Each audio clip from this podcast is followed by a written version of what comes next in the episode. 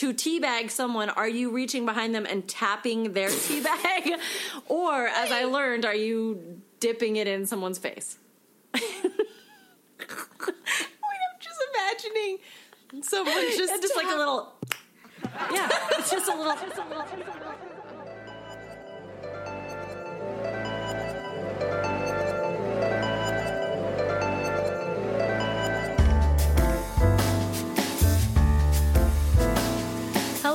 I'm Molly Cottrell. Hello, I'm Alyssa Rosano, and we are the hosts of a brand spanking new podcast called SOS.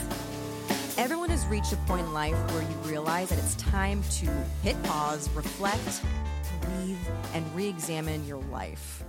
It's an SOS moment of self awareness and an urgent reassessment of what your goals, needs, beliefs, and priorities are in life. It's that moment you seriously ask yourself if you are living your daily life according to those things, and if not, how can you reposition yourself to be more in alignment with your purpose? And we're not just talking about careers. This is any moment that shakes up your life, whether it's a health scare, losing a loved one, a breakup, or a fight with a close friend, really anything that serves as a wake up call. This is a podcast where we dive deeply into expanding and re examining our own belief structures, our passions, our highs, our lows, and all the things that shape the human experience. We want this to be an expansive platform. We want to talk about everything from politics to sex to astrology To sex. to, to sex to health and well-being To sex. to sex and uh, even books and pop culture and everything in between. We want to inspire our listeners to take more risks, to question things you think you know. We want you guys to laugh, to think differently, and to evolve as we continue to do the same. And with SOS moments, it can be hard to see the silver lining at first, and it can feel like a regular good old meltdown. And these moments of reassessment can oftentimes feel very isolating. Um, especially as an adult, you know, it's something you feel like you're going through on your own. You think everyone else has it all figured out. And then, but it's actually a part of the human experience and we all go through this.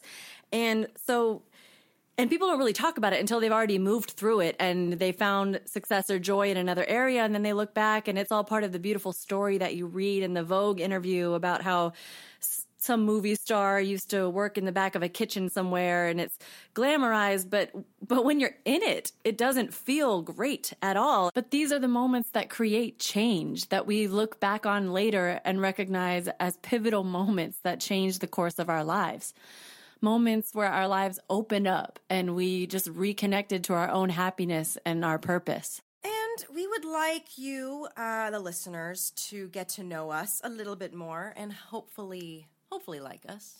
you never know. You might not like us, but I think you will. You will. Um, so Molly, why don't you tell us a little bit about Molly?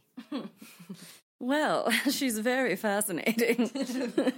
um, so I was born in Colorado. I grew up mainly in Washington State, and I lived abroad in multiple countries growing up with my parents and my little brother. Shout out Dylan.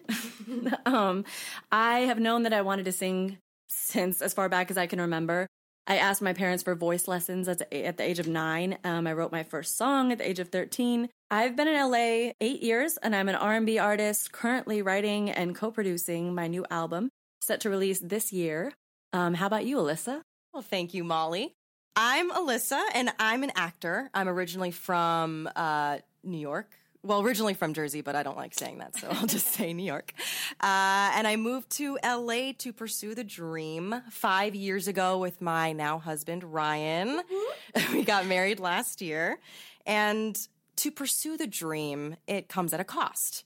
And that cost usually consists of taking jobs like waiting tables. And waiting tables is actually how I met Miss Molly. So, the idea for this podcast came in the late hours of our after work drinks at a bar across the street.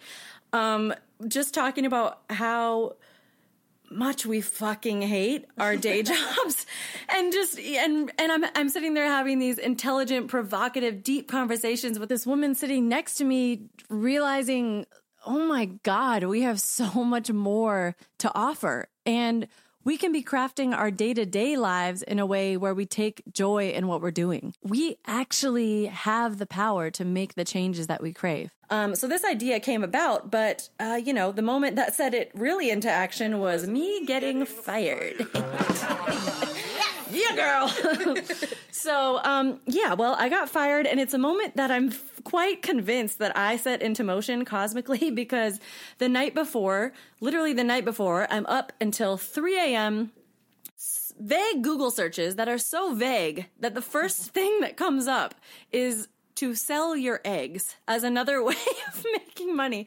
So I'm there at 3 a.m. filling out this questionnaire to see if I qualify to sell a piece of my own body. Because the shit's lucrative. Because the shit is lucrative, though. It's really, I didn't qualify.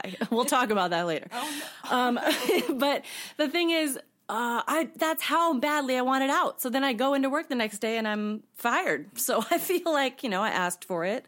um, and that night that I got fired, Alyssa came over to my apartment um, with pizza, with wine. I was telling her, aside from the immediate shock and stress, I I was so relieved and I felt like myself again and I felt happy and excited about life and we started talking about podcast again and all the details of SOS fell into place. So, we hope you join us in our endless exploration and evolution where we turn meltdowns into magic.